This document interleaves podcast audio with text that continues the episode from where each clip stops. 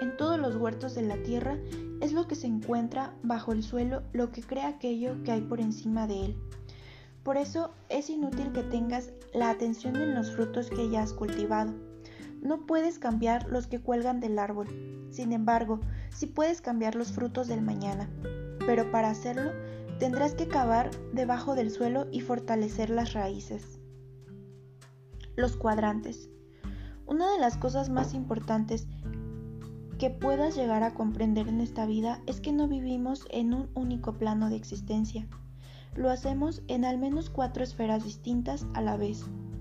Estos cuatro cuadrantes son el mundo físico, el mundo mental, el mundo emocional y el mundo espiritual. La mayoría de la gente jamás se da cuenta de que la esfera física es simplemente una impresión de las otras tres.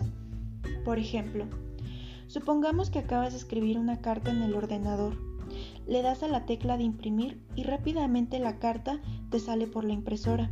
Miras la copia impresa y, fíjate por dónde, encuentras un error tipográfico, así que sacas tu fiel goma de borrar y borras la errata en el papel. Ya has corregido la falta. Ahora,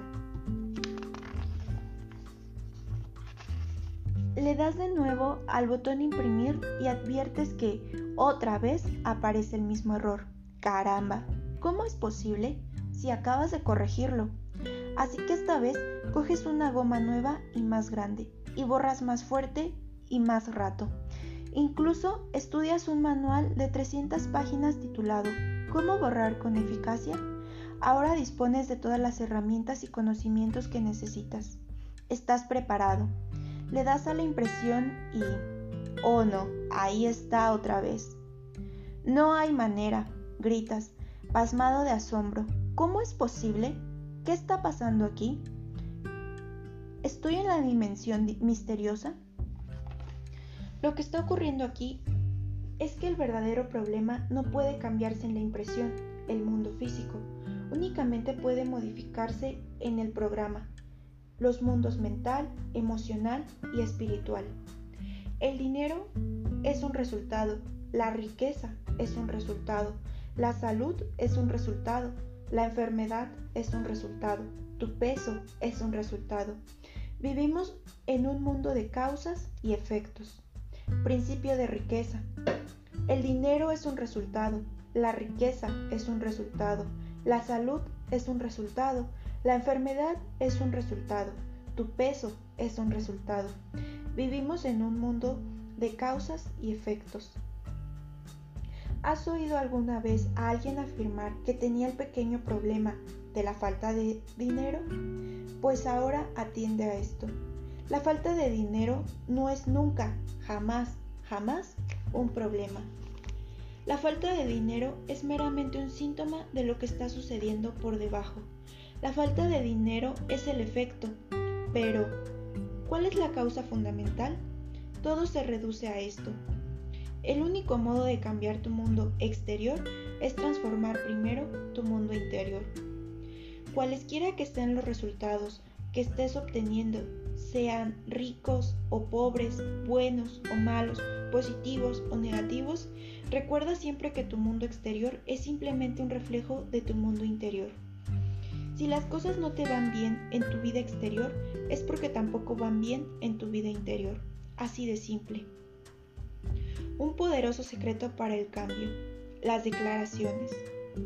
En mis seminarios empleamos técnicas de aprendizaje acelerado que permiten avanzar más rápido y recordar más cosas de todo lo que aprendes. La clave reside en la implicación. Nuestro enfoque sigue el, viejo dicho. Lo que oyes lo olvidas, lo que ves lo recuerdas, lo que haces lo entiendes.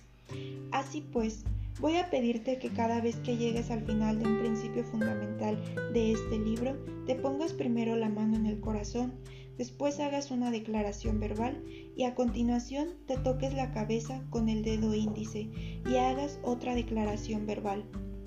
¿Qué es una declaración? Simplemente una sentencia positiva que haces con énfasis en voz alta. ¿Por qué las declaraciones son una herramienta tan valiosa? porque todo está hecho de una sola cosa, de energía. Toda energía viaja en frecuencias y vibraciones. Por lo tanto, cada declaración que haces lleva su propia frecuencia vibratoria. Cuando pronuncias una declaración en voz alta, su energía vibra en todas las células de tu cuerpo y tocándote el cuerpo al mismo tiempo puedes sentir su, resonancia, que es única. Las declaraciones no solo envían un mensaje concreto al universo, mandan también un poderoso mensaje a tu subconsciente. La, diferencia entre una declaración y una afirmación es sutil, pero en mi opinión importante. La definición de la segunda es la de una sentencia positiva que afirma que un objetivo que deseas alcanzar ya está teniendo lugar.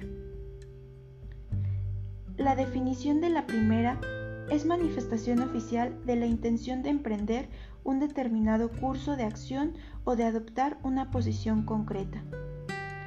Una afirmación manifiesta que lo deseas conseguir. Una afirmación manifiesta que lo que deseas conseguir ya está teniendo lugar. A mí las afirmaciones no me vuelven loco, pues muchas veces cuando afirmamos algo que, que aún no es real, la vocecita de dentro de nuestra cabeza nos dice, esto no es verdad, es una suprema tontería. Sin embargo, una declaración no es decir que algo sea cierto, es manifestar que tenemos la intención de hacer o de ser algo. Se trata de una postura que la vocecita pueda puede tragarse, ya que no estamos diciendo que sea cierto ahora mismo, sino que tenemos la intención de que lo sea en el futuro. Una declaración, por definición, es también algo oficial. Es una manifestación formal de energía al universo y por todo tu cuerpo. Existe otro concepto en la definición que es importante, acción. Debes emprender todas las acciones necesarias para hacer realidad tu intención. Te recomiendo que pronuncies tus declaraciones en voz alta cada mañana y cada noche. Si las articulas mientras te miras al espejo, eso acelerará aún más el proceso. Ahora tengo que admitir que cuando oí hablar de esto por primera vez dije, ni hablar este rollo de las declaraciones no es para mí. Pero como en aquel momento estaba sin Blanca, finalmente pensé, ¿qué diablos? Esto no puede hacerme ningún daño, y empecé a realizarlas.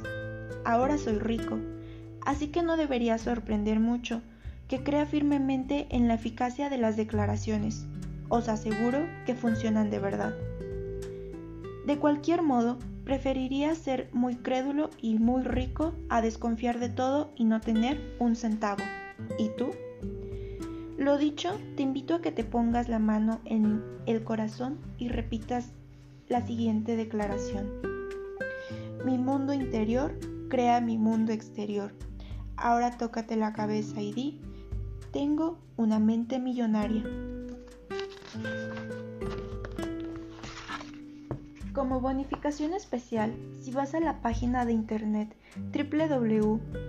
www.millionairmindbooks.com y haces clic en Freebooks Bonus, te daremos un listado gratuito en inglés de todas las declaraciones que aparecen en este libro, presentadas en caligrafía, en un formato imprimible apto para enmarcar.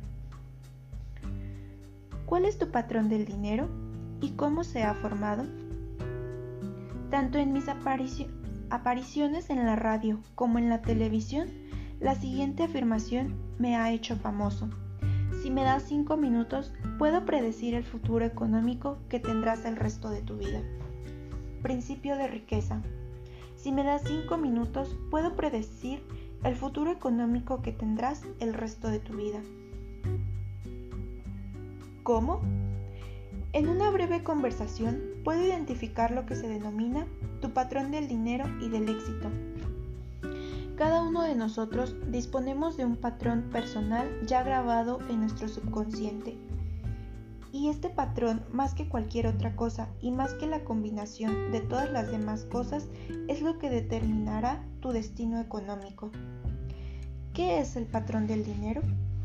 Como analogía, consideremos el patrón de una casa, que es un plano o un diseño de esa casa en concreto.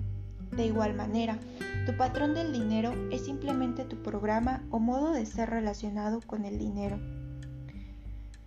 Quiero presentarte una fórmula extremadamente importante, ya que es la que determina cómo creas tu realidad y tu riqueza.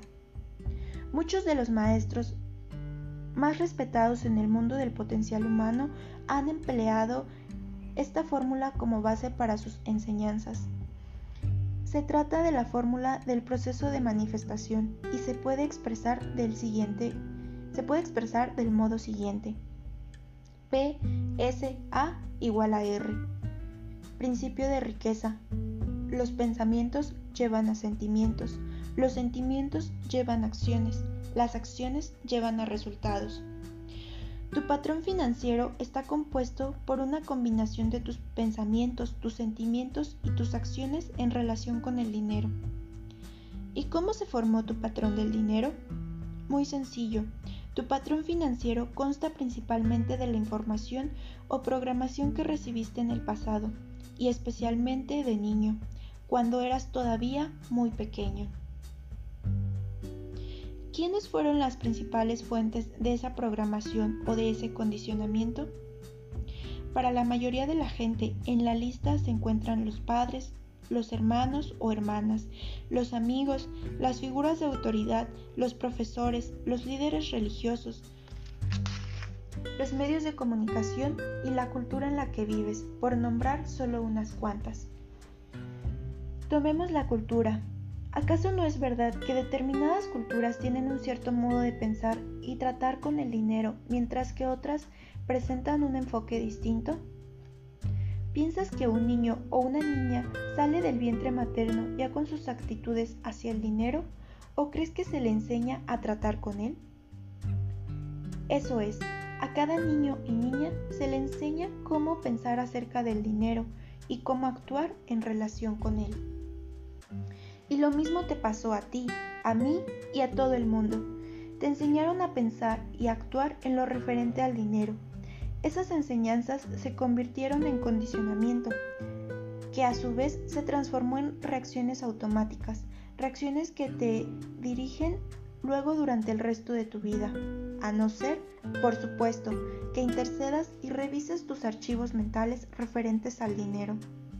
Y eso es exactamente lo que voy a hacer en este libro y lo que hacemos para miles de personas cada año a un nivel más profundo y permanente, en el seminario intensivo Mente Millonaria. Dije antes que los pensamientos llevan a sentimientos, estos a acciones y las acciones a resultados. Aquí surge una interesante pregunta. ¿De dónde, de dónde vienen tus pensamientos? ¿Por qué piensas de forma distinta a la persona que tienes al lado?